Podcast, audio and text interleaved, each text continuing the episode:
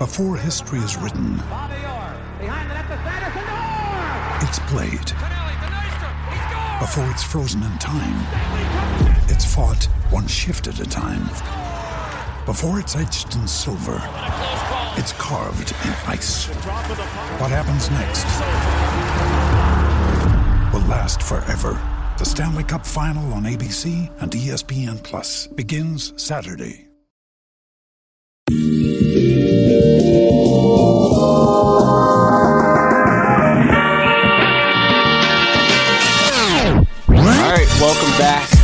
Hornets fans, uh, for the second episode of the Queen City Hoops podcast. Uh, we appreciate all the listeners from the first show, uh, and certainly encourage all of you guys to give us any feedback, uh, good or bad, uh, that you have.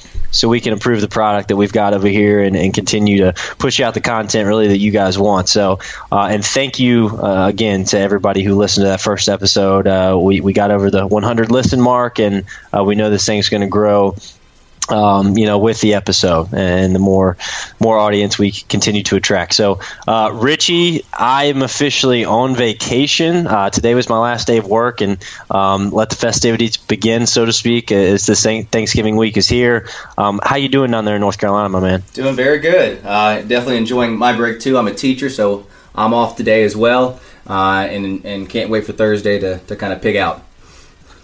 Absolutely. So the Hornets. Um, vaulted us into the vacation uh, with a, a really a, a, dud last night, which we'll get to um, a little bit later in the show here.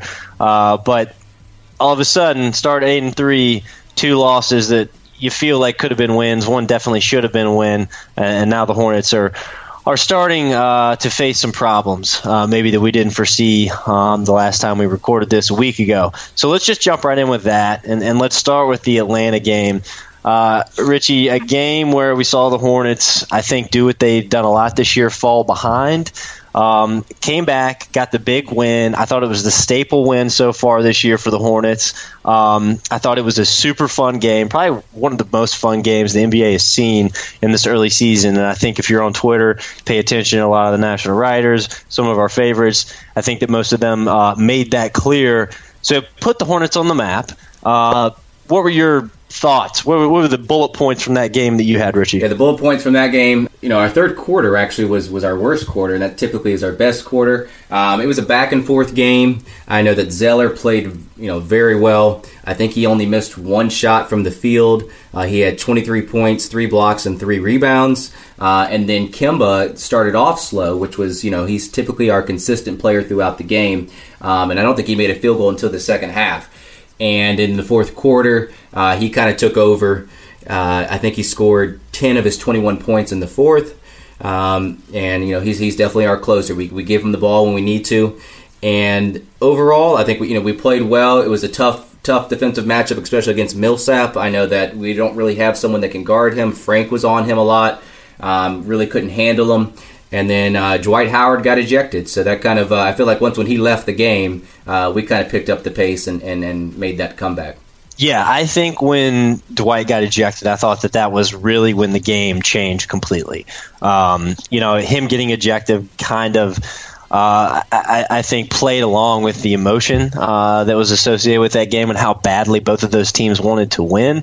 Um, but I agree with you. I think when he went out, I think everything changed. Um, yeah, a few notes I had. I, you know, I think that Batum, uh, like you brought up how much Kemba struggled early. I thought Batum stepping up in that first half, and I think he only missed one shot maybe in the first seven half. Seven of eight. Yep. Seven of eight. I mean, I was really impressed it's kind of like what we were talking about in the last episode, like his ability to to just know, okay, I, now is when I have to, you know, I have to demand the ball. I have to go get us a bucket. You know, I have to initiate the offense. Um, he notices Kemba str- uh, struggling, comes in, has a huge first half, keeps the Hornets in the game. Really, um, you know, I was, I was, disappointed in the defensive effort.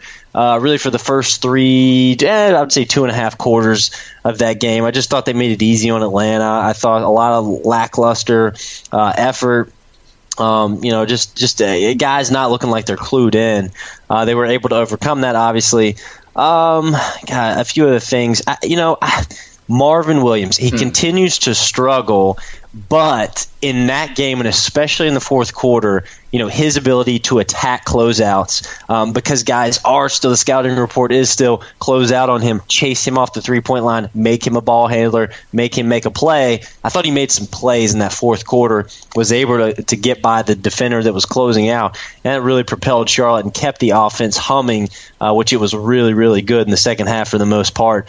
Um, yeah, and then and then the, the, the you know the Dwight ejection. I thought you you said uh, you put that into words earlier, uh, but a huge win for Charlotte. Um, got them to eight and three, and really set up uh, what looked like a real promising weekend for the Hornets, going down into a struggling New Orleans team, and then coming home against Memphis. You think, okay, that one looks like you should pencil in as a W.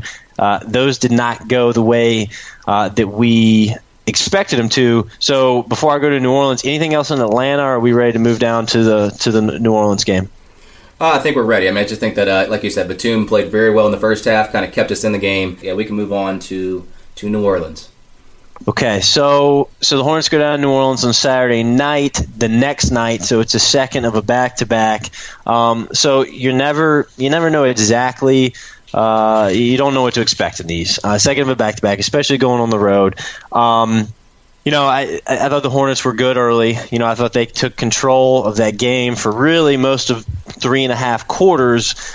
You know, I think Marco Belinelli is really the thing to take away from this game, going seven and nine from deep. Uh, really, his coming out party. Uh, and really right on cue and good timing for him as we were seeing his praises last week. Uh, but in the end, there's just no answer for Anthony Davis for Charlotte. He goes for 38 points, 15 to 27 from the field, 16 rebounds. I mean, the guy's everywhere. He's a freak. I'm not really quite sure if he's human, uh, but but like most teams, Charlotte didn't have an answer for him.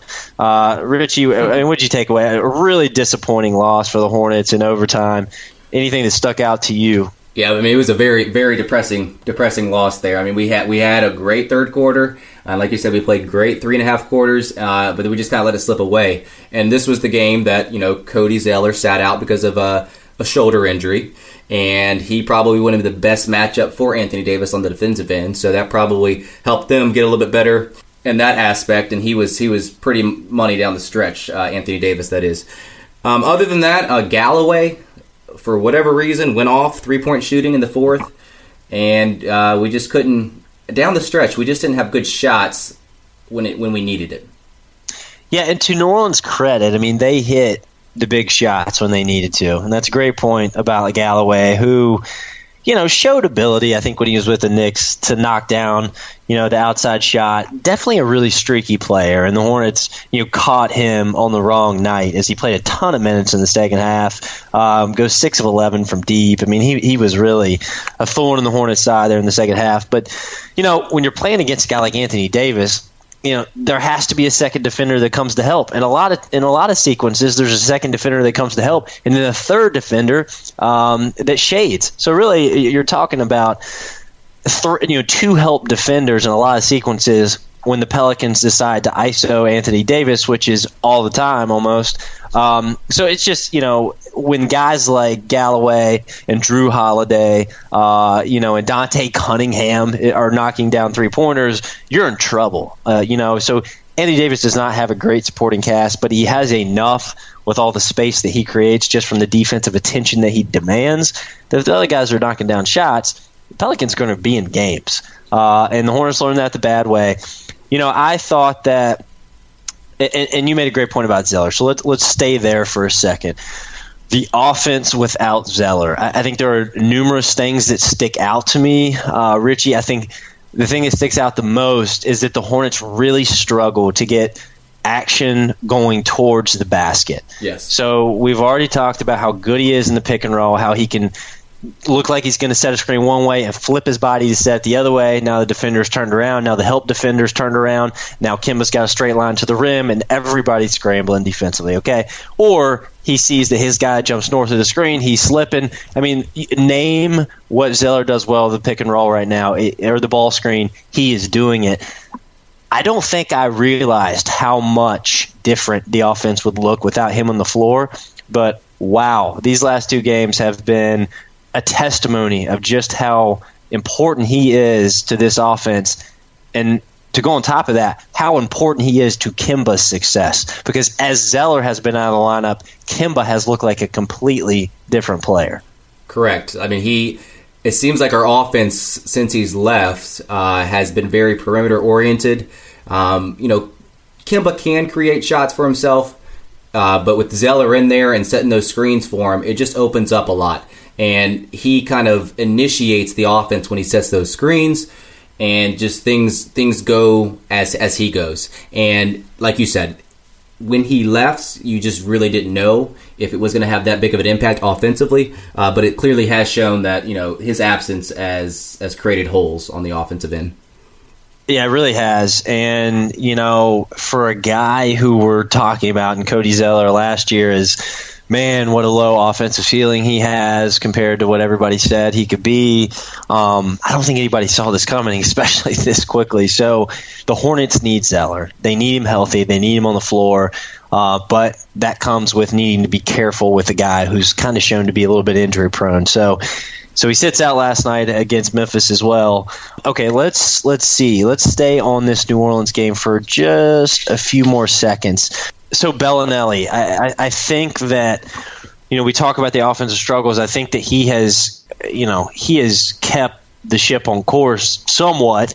Um, even last night against Memphis, um, with the perimeter oriented offense that you're talking about, Belinelli has been incredible um, shooting the ball and just creating for the Hornets, which a lot of people said before the season, hey, you know, Jeremy Lin, it sucks we lost him, and what a, what a great creator he is. I think Belinelli has proved he's not just an outside shooter. I mean, that guy can make plays out of pick and roll. He can, he can, you know, he sees the floor, he reads the help defense, um, and he's been a creator, I think, next to Kemba late in the game for the Hornets, and he's finished these past two games with the starters. Yes, and it, like and I, I, don't know if you saw that pass where he made to, to Hibbert on the run. He was like, yeah, I mean, it yeah. it was it looked more difficult. I'm sorry, it looked easier than it was, um, and just kind of leading Hibbert on the run. He didn't make the layup, but he he gets others involved. He had four assists that game. Uh, and the funny thing is, he also had ten rebounds, uh, ten defensive rebounds, and he, you know, he doesn't mind getting the defensive rebound and, and taking the ball up the court.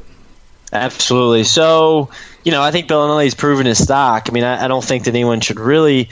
There's things to panic about. Ramon Sessions is one of them, but but you know, Belinelli, uh, his ability to create, I think, should should prove uh, very important for the Hornets, and, and the fact that he's he's finished some of these games, um, you know, with the starters in the end, kind of proves his worth here, especially with Jeremy Lamb out. Okay, so in overtime, the Hornets get outscored thirteen to eight. It's kind of the same story. I mean, there was no answer for Anthony Davis. He scores eight points in overtime, goes four or five from the field, um, and the Hornets just stunk it up. Made two field goals in overtime, two of nine from the field, um, and and that was that in a, in a game that really you could feel slipping away from the Hornets, slipping away. Um, and indeed it did in the end. Dropped them to eight and four. Okay, uh, last night against Memphis, easily Charlotte's worst game of the season. Um, I would say easily Kemba Walker's worst game of the season. Uh, we talked about how different it, you know it looks without Zeller. Um, that makes it five straight wins for Memphis. So maybe something I didn't see coming. Uh, maybe something maybe you saw coming. I, I, I don't know. I did not see that coming last night. But the Hornets ran into a buzzsaw. That's the Memphis Grizzlies right now, and we're down as much as 26. And all of a sudden, now the Hornets sitting eight and five, and we're scratching our heads with San Antonio coming into town, thinking, "Oh no, what's about to happen?" So, what what were your thoughts, uh, Richie, on last night? I mean, definitely another slow start, uh, but I just sensed that it was a little bit different than normal. Uh, maybe I'm reading too much into it. it. They just seemed off the energy level outside of MKG, and MKG's energy level has been awesome the past couple of games. You know, crashing the offensive boards, um, and he, his energy actually kind of kept us in the game in that first half. Uh, without it, it would have been even a you know a, a, larger deficit to overcome. You know, Belinelli shot the ball well. Um, and then just our defense was was lacking. Uh, rotations were, were poor, closeouts were poor, and then, like I said, the energy kind of led to sloppy turnovers, mental lapses. I know we had a couple of defensive three seconds. We had a lane violation. You know, just things here and there that you're not typical uh, typical Hornet basketball that, that, that we saw last night. And you know, once again, it was just too much of a, a deficit to overcome in the second half. And we we made our run. We kind of expected it, um, but it was just too little, too late. Yeah, I, I, think that I was. Um, I, I was shocked. I, I was really shocked at the energy level. I mean, I think you hit it right on the head. I did not expect the Hornets, and, and they're so good. It seems like in the games that they're supposed to win, they take care of business in those games. Uh, you know, although they don't always make it easy on themselves, they find a way to get it done. Um, and last night, it, it, just looked like a team that did not want to be on the court. Um, and Kemba Walker, I mean, I, he just looked like a zombie out there. I mean, there was no aggression trying to go to the rim. Um, he could not get the ball off the dribble into the painted area. And look, I mean, you got to give Memphis credit. I mean, I don't want to take away from what what they were doing. So really, I'm, I'm in this mental battle of like, all right, is was Kemba just tired? disinterested. Uh, well, not disinterested, but was Kemba tired? Was he worn out? Uh, has this all this early season success and energy he's has to exert to to have this success? You know, is it catching up to him a little bit? Um, if the answer is yes, we certainly saw the results of that last night. Um, but at the same same time, this mental battle is is Memphis, man, and we know they're good defensively, but no team in the league has even come close to corralling Kemba like they did last night. And I just think they're so good in the pick and roll and the communication. Mike Conley is one of the best in the league in getting over screens. And when he when he doesn't get over the screen and he still has to trail the ball handler, he's one of the best at getting right on their hip without fouling, staying right kind of in that ear hole and say and, and, you know letting letting that guy know I'm here. I, I don't know. I, I, just I thought they bothered Kemba last night. I think there is also a little bit of the factor that he is a little tired. He has given so much to this team earlier in the season um, that he might need a breather. And Clifford might have made that clear without actually saying that today. The Hornets are not having a shoot around tomorrow morning uh, in, in, prep for the San Antonio game. I think he senses a little bit of uh, a little bit of lackluster, you know, mentally and physically behavior from this Hornets team. So, I, I, you know, it was a everything went wrong for the Hornets in that game. There's a lot of things to talk about. I think if you really want to dive in deep, which I don't know we want to do, but Kemba was the most surprising uh, aspect of this one to me. He just looked dis- disinterested to me, Rich. Right. I mean, it's surprising in a negative way, but we could also go surprising the positive way. Uh, and we're, we're, all looking at you know Frank Kaminsky last night, and he he was the one that got us back into the game. Uh, his plays down low, his plays out you know deep from three he uh, his energy along with MKG's kind of brought us back into it, and it was it was nice to see. Uh, we don't always see it from Kaminsky. He's had his up and down season, um, but he shot the ball well last night. He was uh, three for four from three points and nine of eleven overall. So he shot the ball very very well. And he took advantage of JaMychal Green when when he was guarding him, uh, posted him up, and when it was a, you know a bigger guy. He stretched he stretched the floor and, and, made made his three. So surprising on one end with Kemba doing bad, surprising on good end with Kaminsky uh, kind of spearheading that that comeback. Okay, so Frank Kaminsky. so I have I have no idea what I'm going to get from night to night. And, and with a second year player, I guess I'm okay with that. Um, I guess I can live with that. You know, there's going to be inconsistency associated with a guy who really doesn't know exactly what his position is. I get that there's going to be some inconsistent natures uh, associated with that. I got it. Um, but man, I mean, the game he plays against Atlanta, and then the game, and then for most of the game against New Orleans, you're like, this this guy, this guy's like I had in my notes here. Frank sucks right now, quote unquote, is what I wrote in in the first in the first half uh, of the of the New Orleans game because you know it's a carryover from the Atlanta game, and then last night he's the only reason the Hornets actually make that run. And last night, not only is he hitting shots, but the Hornets are going down the floor and they're feeding him the ball in isolation situations. You know, so to go from a guy who can, you know, the coach is probably sitting there, do I even bring this guy in the game? Is he worth the minutes tonight? To the next game going to a guy who the Hornets are ISOing on the other end uh, and, and, giving him the ball and looking to him to find the bucket. I, that that is very rare in this league, and, and I think that is something to really watch with Frank and where his minutes go. Because I can't imagine as a coach you know, watching a kid like that play that gives you every you know the house and the beachfront property in one game, and then the next game he almost he gives you next to nothing and is a zero on both ends of the floor. So you know, we, I think we all understand the ability is there, but the inconsistency is something that has got to be hard on Clifford. It's got to be hard on the coaching staff um, to sit there and watch Marvin Williams struggle, but not know what you're going to get from Frank Kaminsky. So that was my rant that we were texting about, Richie. Now, now let me hear you follow up on that. So I, I, I definitely would agree with you with Kaminsky. I think that you know from night to night, you just never know what you're going to get with him. Uh, you know, offensively, he can stretch the floor, and he can have nights like this in Memphis where, where he you know he shoots 75 percent from three, takes advantage of the, of the the smaller guys in the post and, and scores that way. But like you said, you just never know what you're going to get with him, especially on the defensive end. And at least with Marvin, you know, he, he does bring it, uh, rebounding the ball and on the defensive end as well. No, I love that. I, I think that's really good analysis. And Richie, while you're there, let's. Uh, it sounds like sounds like the pop wants to shout out. So tell us tell us the pop's name. Uh, I could hear him shaking back there in the background, giving a few sniffs. Uh, well, what's uh, he sounds like he's ready for Thanksgiving. Oh, you, you can hear that? Yeah, that's my uh, that's my dog. Uh, my dog Sutton. Sutton, Sutton Hornets fan as well. I'm sure she is. She's also a, a Tar Heel fan. Uh, all right. Well, yeah, that's something you and I haven't dabbled into yet. But as ACC basketball plays, you will. Uh, oh God, that means you're a Carolina fan. Oh man. Okay. Oh no, not at all. Not at all. My wife is. Oh no no no. Oh, that's your wife. Okay, good. That makes me feel a little bit better. But Sutton and I can see eye to eye on the Hornets. Definitely not the Tar Heels. Um, so Sutton can hang around. If he's a Hornets fan, he's welcome anytime. Um, okay, so let me ask you this: with a gun to your head, who did, is it time to start talking about starting Frank over Marvin? Um, I would. It's iffy. It's iffy. I, I I think as of now, I would say no. I think that if Marvin continued this for next, you know, another five, five, ten games, I think it would be a conversation to have. I think defensively and rebounding, Marvin's going to give it to you every night.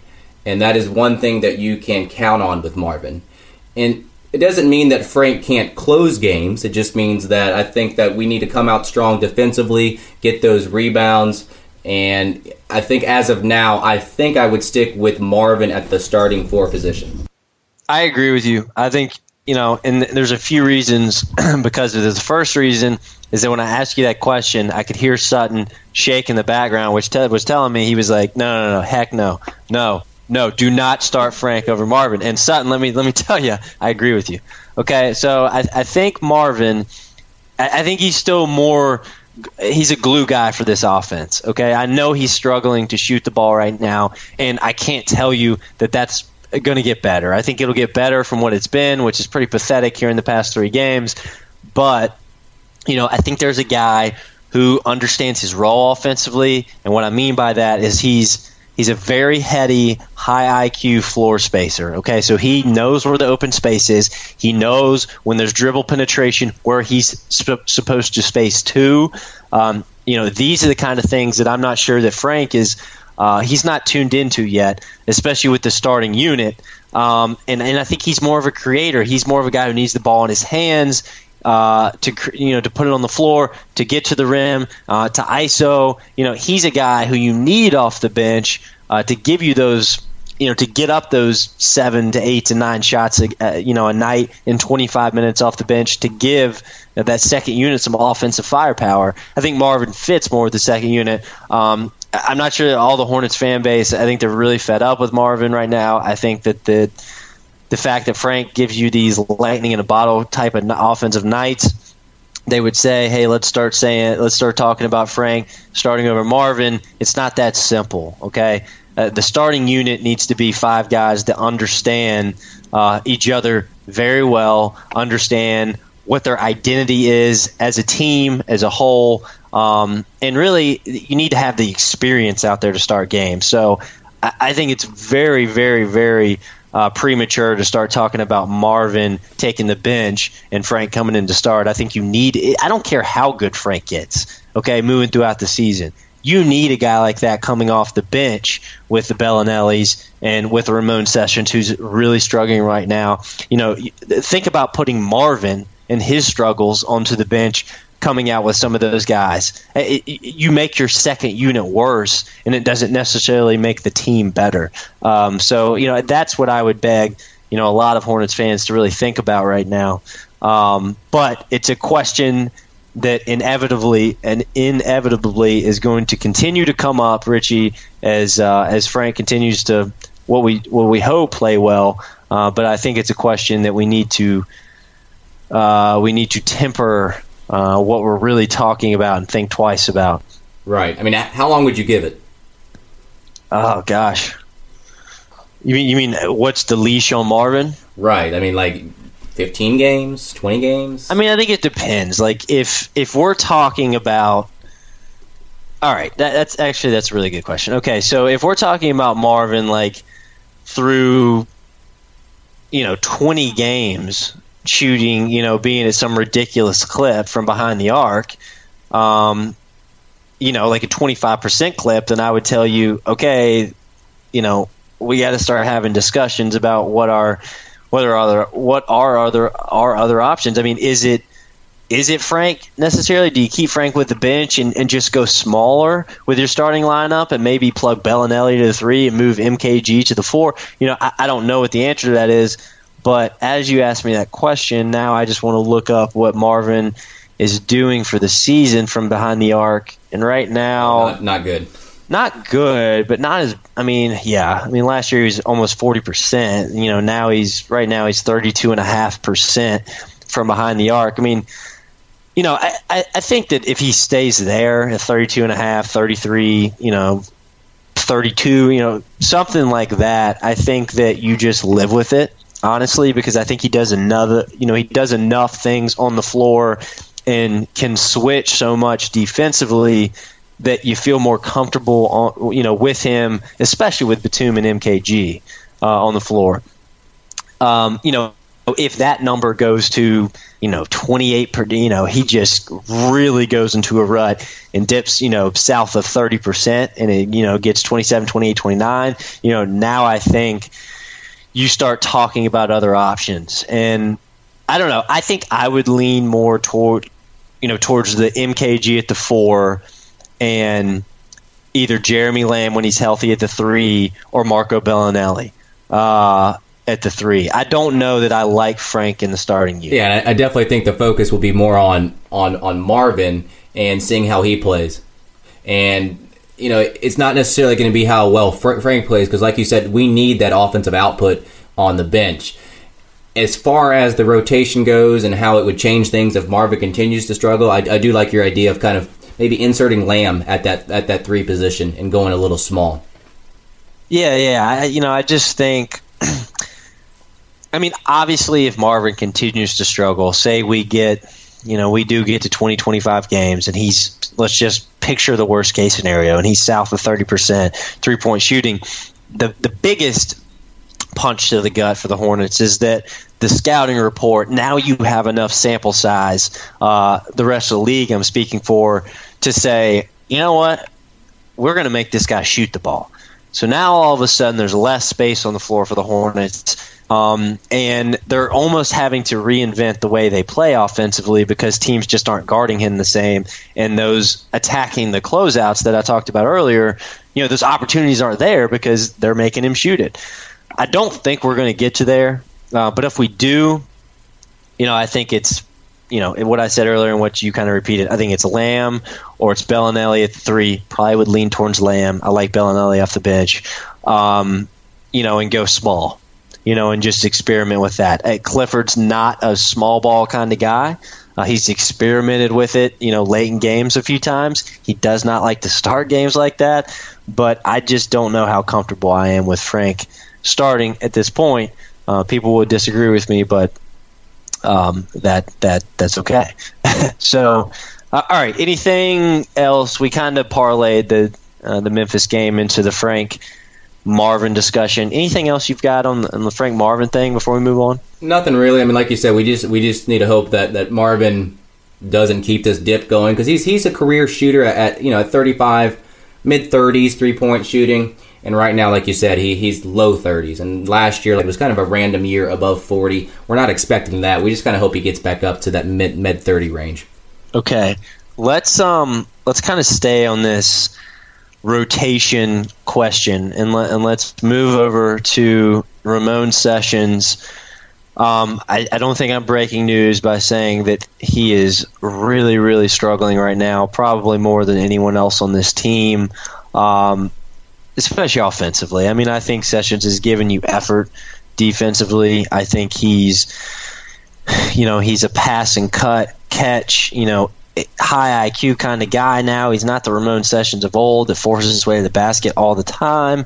So, you know, I don't, I, I like that about him, but what he's doing right now offensively 30% from the field, 18% from behind the arc, and he doesn't take many threes, but he's not making any of them. He's just so easy to defend right now that I think it might be time to ask the question, Richie. Is it Brian Roberts' time as a backup point guard in Charlotte? I mean, I'm sure it sure it wouldn't hurt. I guess I I do like Sessions to an extent. I think he does offer some things when it comes to his driving ability, but like you said, he's not shooting the ball uh, at all well. Um, like you said, very very poor from the three point line, and he just needs to stop stop with three point shooting and just kind of run the offense and kind of transform his game now that he's 30 years old. Become more of a distributor. Try to get the more you know the bench players involved, like Belinelli, Lamb when he's healthy. He doesn't need to do too much. And if he starts to do too much and it comes, you know, detrimental to the team, I think maybe the the question of whether or not Brian Roberts should be starting as that backup point guard uh, could come into play. As of now, I, am still sticking with Sessions. I don't know what your thoughts are. Um, you know, Brian Roberts did get into the game uh, yesterday. Didn't really provide much because it was garbage time, but you know, it it could be up for consideration, kind of like the the Marvin situation. Yeah, I mean, I kind of. Uh you know, I, I took Sessions back last week and, and told everyone that don't panic and be patient. This guy's doing the little things he needs to do. The numbers will come around. And I don't necessarily think that won't be the case. Um, but I, you know, kind of to your point, which is you're not asking this guy to do a lot. You're just asking him to come in, try to steady the ship, uh, you know, and and just get the Hornets into their stuff. And I think Robert, Brian Roberts can do that. Um, you know, I, I, think around players like Marco Belinelli, who's taken on a lot of the ball handling responsibilities for the second unit, plus a guy like Frank Kaminsky, who the more and more we watch play, you say, okay, here's our ISO guy with the second unit, and a guy you can just throw the ball into and kind of play around him. Makes everybody's job a little bit easier. Um, you know, I think Brian Roberts is actually suited better to do that okay, because he's a better shooter. Uh, he's not a slasher. He's not a guy that's going to get to the rim and finish. But the Hornets, you know, their pay dirt is off of getting the ball close to the rim, have a lot of tall, bigger guys who can pass it, kick it out, get defensive rotations, knock down shots. Okay, now Brian Roberts fits that definition better than Ramon Sessions does. Um, but no one could see this coming from Sessions. Okay, no one saw this you know, career worst numbers. Uh, I mean, and I mean his numbers right now are. I mean, they are so far below his career marks. It's it's almost hard to fathom. In every single category, he's almost seventeen percent, or excuse me, thirteen percent uh, below his field goal average. He's 12% below his three point average, which wasn't good in the first place. Uh, and then he's he's 17% lower in field at free throw shooting. So he is a zero right now, and he's already not a great defender. Although I, th- I feel like he is trying more than I've seen him try in his career. You know, I, I think it's time to ask that question, and I would not be surprised at all here in these next few games if you see Brian Roberts getting maybe some spot minutes um, you know, with the second unit, maybe early in the second half, maybe when the Hornets are struggling offensively, just to, to give him some firepower because he can score the ball um, and he and he can definitely shoot it. So it's something to keep to keep your eye on. Yeah, I mean, I would agree. I think that there are some things that, that Brian Roberts does that kind of better fits our our system, and Sessions sometimes tries to do too much um, that is not really in his wheelhouse. Like he, he he does get a little out of control, driving to the basket. At least Brian Roberts seems to be a little bit more steady in his play and kind of knows his role with the team. Um, and like you said, Clifford likes to work inside out and Roberts on the occasion could could hit down that three. All right. Um. So anything else? You know, we've kind of been on this rotation discussion. Anything else the rotation, uh, Richie, that, that you see? You know, just a note I made in the last few games. You know, I know they're managing his minutes, but Roy Hibbert has looked like a real liability. I mean, last night you go against who traditionally Marc Gasol is kind of a bruiser around the basket, um, is pulling him away from the basket and just making Hibbert look like that dinosaur that everyone says he you know he was had become in the NBA. Are you concerned about Hibbert yet, or are you just like, look, he's he's working his way back to health? He he missed I don't know two weeks, I guess. There, where do you stand on that? I'm not totally concerned with Hibbert. I think that you know he he's a good rim protector. That's what we brought him in for. I just think that he didn't really match up well with Gasol because Gasol has extended his range out to that three point line. I don't think he really shot the ball that well last night, but at least giving him the thought of you know taking that shot from the perimeter. And you know Hibbert's just not equipped to guard anyone out there. So from a night to night basis, it's going to be more of a matchup type of deal with Hibbert. Like if, if there's a guy that can play inside and out, there's no reason for Hibbert to be starting. Um, we saw that last night. Hibbert did not. He started uh, the game, but did not start the second half just because of the matchup problems. He, he's going to be guarding the players that, like you say, are going to be bruising down low. There's no reason for him to be guarding someone that has the inside and outside uh, presence. So really it's just going to come down to who the matchup is. I'm not all that concerned because I know who Hibbert is. Hibbert, I never expected him to guard someone on the outside, um, but you know, with today's game, it seems like there's more and more people extending it out to the three point line.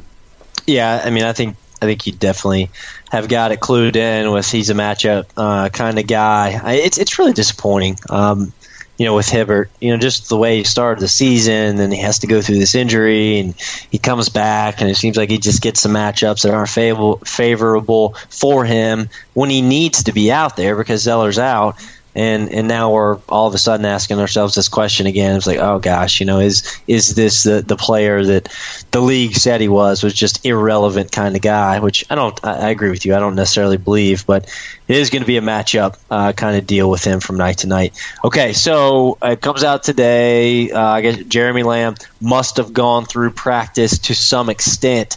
He is likely quote unquote likely to play tomorrow. Um, how big is that for this second unit that has seen some real uh, inconsistencies from night to night? I mean, I, I, think it's huge because you just never know what you're going to get night to night from that second unit. Um, you know, one night it'll be Belinelli, one night it'll be Frank Kaminsky, who's who's you know bringing the load up offensively. Before he got injured, Lamb was was the one that kind of was the scoring the scoring guard for us in that in that backup unit. And I don't know how long it's going to take for him to get back to that that output that he had prior to his injury. Uh, but it's always good to have another body in there and of you know of his scoring quality. Yeah, I think that Lamb, you know, is definitely gonna gonna help the second unit. Um, you know, I, I, Lamb and Belinelli playing together kind of excites me. Um, you know, I think they complement each other well. I don't think Lamb is really good with the ball in his hands, having to create in a pick and roll situation. Um, you know, but he can do things when he puts the ball on the floor and, and has made up his mind what his actual end goal is. Uh, but I think a, guy like Belinelli, who's kind of the opposite, has always got a plan, makes really quick decisions, um, plays the game the way it's supposed to be played, which is a very reactionary sense. Um, you know, he doesn't hesitate to make decisions. So I, I, really am looking forward to seeing Lamb get out back out there, hopefully stay healthy, um, do the things he needs to do off the floor, which has always kind of been, uh, you know, I think the knock on him is from a Steve Clifford standpoint. Um, but I'm looking forward to watching those two play together you know, I, I think it only makes the team better. And I think that what we were talking about earlier, again, Richie, if we find ourselves in a situation where Marvin just really can't get out of his funk, Lamb's a guy who I think really, with his length, with his athleticism, with his continued uh, learning commitment to defense, which I think is has gotten him in the doghouse some in the past with Clifford. You know, he's a guy who you can slide into the starting unit, and he's more switchable defensively, I think, than maybe people realize with his uh, with his length. So certainly happy to see Lamb uh, likely to be back tomorrow night in against San Antonio in the Spectrum Center, Richie, in a nationally televised game. So a really good segue here. What do you got for tomorrow night? Oh, it's definitely going to be a, a, challenge with San Antonio. Uh, they played last night against uh, the Mavericks, who are I think like two and eleven or three and eleven Uh, but they barely squeaked out a win, and, and I don't think that you know Popovich was that excited about Spurs play. So you wonder if they're going to come back tomorrow night with a little bit more energy. Um, same thing that we need to bring on Wednesday night. Um, they're just a very sound team offensively and defensively. They're top 10 in both. Um, they, like us, don't commit a lot of turnovers, and they're a very methodical team. And then, you know, they got Kawhi Leonard and, and some bigs that are going to pose some problems as well. So it's definitely going to be a tough matchup. We can't beat ourselves. Uh, and if we do, uh, it's going to be all over for us. Yeah, no, I agree. I mean, it's just like rinse and repeat kind of deal with the Spurs. I mean, last night, you know, he gives Tony Parker a night off, so you got to expect a, a Tony Parker who's going to be, you know, as close to 100% as, as he is ever going to be at his age now. But, I mean, look, Pop, Pop has no problem with going 11 deep uh, if he needs to. There's some there's some guys on this on this roster that I don't even know who they are, um, uh, but he's not scared to play anybody, and that's just the kind of coach he is. You know, he's he's going to play the guy who's giving him effort from night to night. He's going to play the guy who's sticking to the system night to night. He's going to play the guy who's passing the ball, cutting. You know, uh, being you know being active. I would say without the ball is really the most important thing to pop, especially offensively for this team. So here's another opportunity for the Hornets after two really disappointing losses, unfortunately, to come in and, and get a huge win at home in front of a national TV audience on Thanksgiving Eve. I mean, wow. You know, I know that a lot of hardcore NBA fans look at the Hornets and they say, man, they've been impressive this year so far. This is definitely should be a playoff team. I think your average fan doesn't know a lot. You should have a lot of eyes in front of the Hornets tomorrow night, and it would be really encouraging to see them come out and play well you know, just kind of looking through the Spurs and what they've done so far this year, I think that Pau Gasol has been what you expect Pau Gasol to be. Kawhi Leonard has been a fringe MVP candidate. He's always a tough matchup. I feel like we feel like we're well suited for that with MKG. Um, and then from there, you know, it's just a bunch of guys who are bought in. And that's where the Hornets, I think, are going to have the toughest time is that with San Antonio, when you get to that second unit, when they're going 10 deep, maybe when they go 11 deep, you know, how does Clifford match that and how deep is he willing to go? Um, so that I think that's kind of an interesting storyline. Is there a matchup you see tomorrow that you think is more important than any other, Richie? Not off the top of my head. I mean, I know that you said that MKG will match up well with Kawhi Leonard. Um, like you said, he, I was when he played that first game against um, Golden State, I was thinking that because you know now, Tim Duncan's away from the team, he, it, it's his team now, and I know that Tim Duncan didn't have a you know an amazing year last year, but they're putting the ball in his hands a lot more, and he's scoring the basketball. Now, like you said, he is a fringe MVP candidate, and he does everything well between the the rebounds, the steals, uh, the scoring. Now he shoots well from deep. So I mean, I think the focus is going to be on Leonard, and I think that MKG has you know the full capabilities of shutting him down to an extent. Um, but I do think that if he goes off, you know the Spurs go as as Leonard goes. Yeah, I don't think there's any doubt about that. He's their guy. Um, this is just kind of a side note. I watched a little bit of that game last night. This is just the kind of coach that Pop is, and this is how rare it is. I think in the NBA to see a guy like this. Jonathan Simmons for the Spurs is an absolute freak athlete. If you have not seen this guy play, um, watch him tomorrow when he gets minutes. He comes in last night.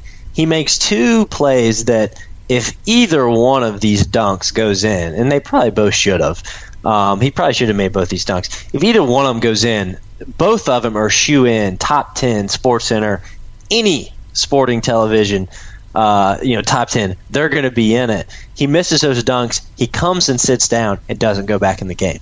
I mean, it, there's that's like a high school, like if, if you go to dunk it, you better finish it. Or a college, if you go to dunk it, you better finish it. If you don't, you're coming to sit on the bench. That's like a teaching point for kids, right? Not for, for pros. And I saw that last night, and he sits Simmons after those two missed dunks, and he doesn't go back in and I and I just think, wow. I mean, this guy, Pop is he's unlike any coach in the NBA. He's so committed to what he believes in, what he thinks, you know, produces success. Um, and he has his team building principles. And if you don't buy into that, I don't care how good you are, you will not play. Uh, it's just, it really is so impressive, and this team just spits out 60 wins year after year. So the Hornets have them coming in tomorrow night, and they have a big opportunity. Um, you know, I, I think the Spurs. The only other thing I would say about them is I think they're super versatile. You know, I think they have a lot of guys who can play multiple positions. Um, oh, and, and we left out a big thing, Richie. They also did not play LaMarcus Aldridge last night. So on top of Tony Parker's rest, he rests LaMarcus Aldridge, which also is not uh, not great for the Hornets. Who, who do you see? I mean, how do you see the LaMarcus Aldridge matchup for for the Hornets? Which it's either going to have to be Zeller or Marvin. I think we all expect it to probably be Marvin. Um, do you think that's a big time positive for the Spurs? I mean, is that a serious mismatch for Charlotte? I mean, it would be more of a mismatch if, if Hibbert was out there. I, do we know the status of, of Zeller? Yeah, well, yeah, that's a great question. I mean, I, I don't know that we know he's playing tomorrow night. I have a f- I have a gut feeling that the real reason they held him out last night is to make sure he was available for that game on Wednesday against San Antonio on national TV. I could be completely off because late last week I really just thought that Zeller, or on Saturday night, I just thought Zeller was getting a rest in New Orleans, um, where he actually did have to get an MRI on his shoulder. Um, I think he'll play, but we don't have official word. So, so that's a good point. Let's talk about that. If Zeller doesn't play, you start Hibbert on Gasol. Correct. And then you have to deal with Aldridge with Marvin.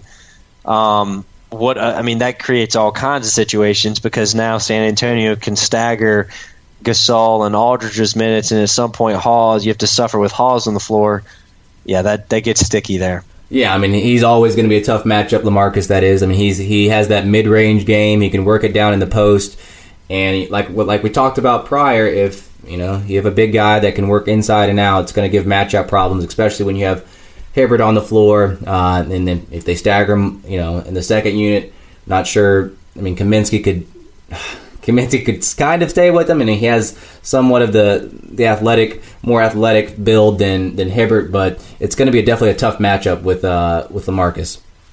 Agreed. Agreed on that. Okay. Um, and let's just you know be on the record for you know we're recording this on um, on Tuesday night, so we do not have an official word on Zeller. A lot of people will probably be listening to this tomorrow, and by then there'll be a word. So um, let's hope Zeller plays. I, I, think he will play, um, but we will have to wait and see.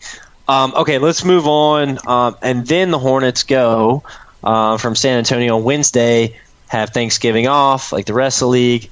Uh, Friday, they'll have New York, and then Saturday, they'll have New York. So Richie, tell us a little bit about the Knicks, uh, what you see with this team, biggest problems they present, how important this back-to-back series with them or with an Eastern Conference opponent is early in the season. Yeah, I mean, I definitely think that this should be back-to-back wins against a team that is, is struggling defensively.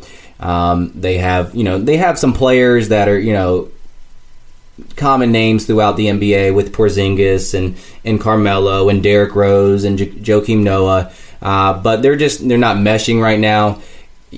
You know, Melo is a ball stopper, and they don't get to the line a lot. So that's kind of like you know one of our calling cards is we get to the line a lot. They don't get to the line all that often, and one problem I guess that, that they could present, and we've had trouble with this in the past, uh, is is offensive rebounding. They're they're a top five team when it comes to offensive rebounding uh, between Noah and Porzingis, and I know Noah sat out uh, the previous game that they played because of illness. So I'm, I'm assuming he'll be he'll be good to go come Friday and Saturday. Yeah, I feel like we match up pretty good with New York. Um, I mean, Carmelo is obviously Carmelo, but um, you know, Porzingis is the other tough matchup on the floor.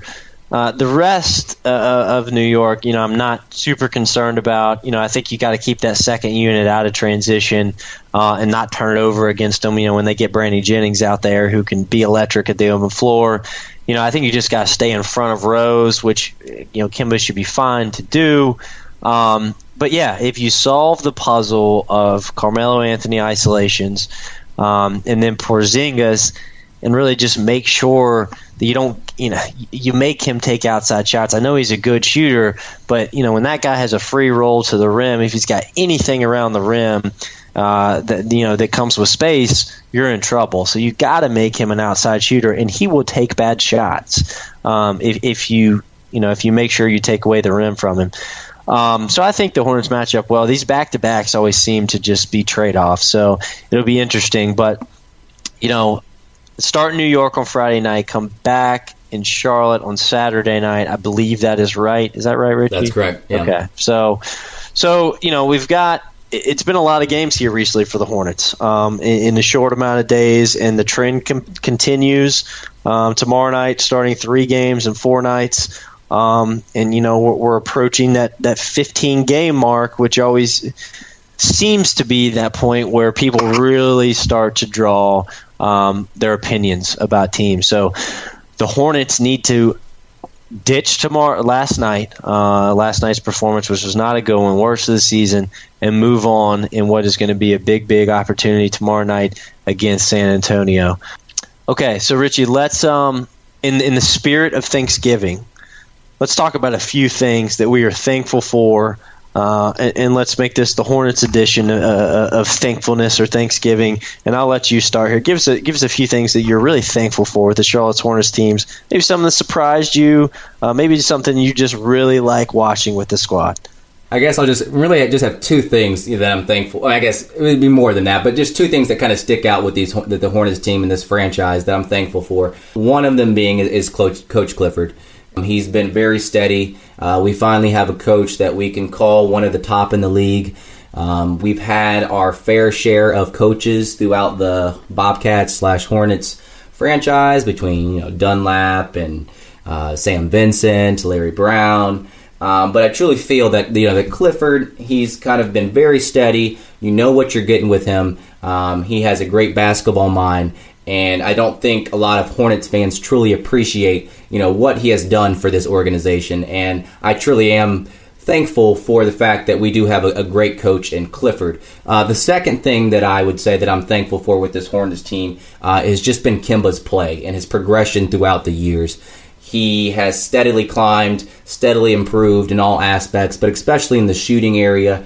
You know, when he came out of college, you he was very very inconsistent shooting the ball. And like we talked about in last episode you know people would go under the screens and we and we can't do they can't do that anymore with with Kemba um, so those are the two things that I'm, I'm very thankful for. It's, it's coach Clifford um, and you know I would consider him a top coach top five top seven coach in the league and then Kemba's progression throughout the year. Um, he's truly become you know our star our face of the franchise and his progression has been has been great well, I, I have a few things, too, to be exact as well. And uh, you kind of took the words right out of my mouth with Coach Clifford. I, I'm super thankful that that guy's in Charlotte, and I hope that the Hornets can hang on to him for a long time. I mean that there is a culture coach, and what I mean by that is is a guy that is going to instill uh, a style of play in in a group of professional basketball players, and and I guess there is a kind of a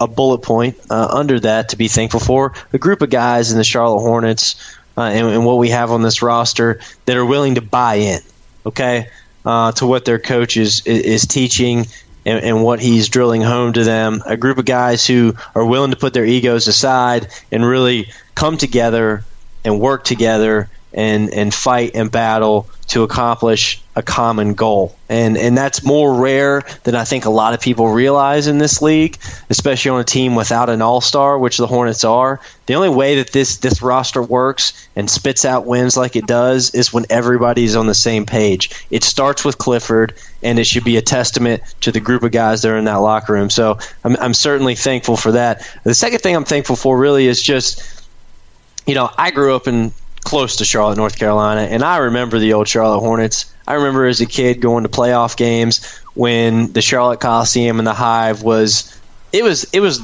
the show in town. You know, not only in Charlotte but really in the NBA. Yep. I mean, leading the league in attendance a few years. So I'm thankful that this organization has an opportunity um, to to recapture that. I'm not sure that they ever will, and I would almost venture to say they probably won't.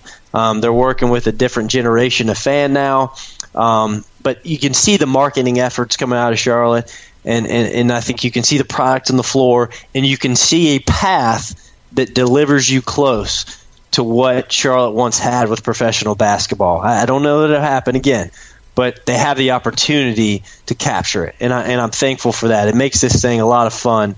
Um, so on that note, Richie, um, I think we'll let all these folks uh, go eat some turkey, go drink some eggnog. I don't know. Do you drink eggnog on Thanksgiving, or is that just Christmas? Well, I don't drink it at all, but I think that's just a Christmas thing. okay. So so go go be festive, folks. Have a great Thanksgiving.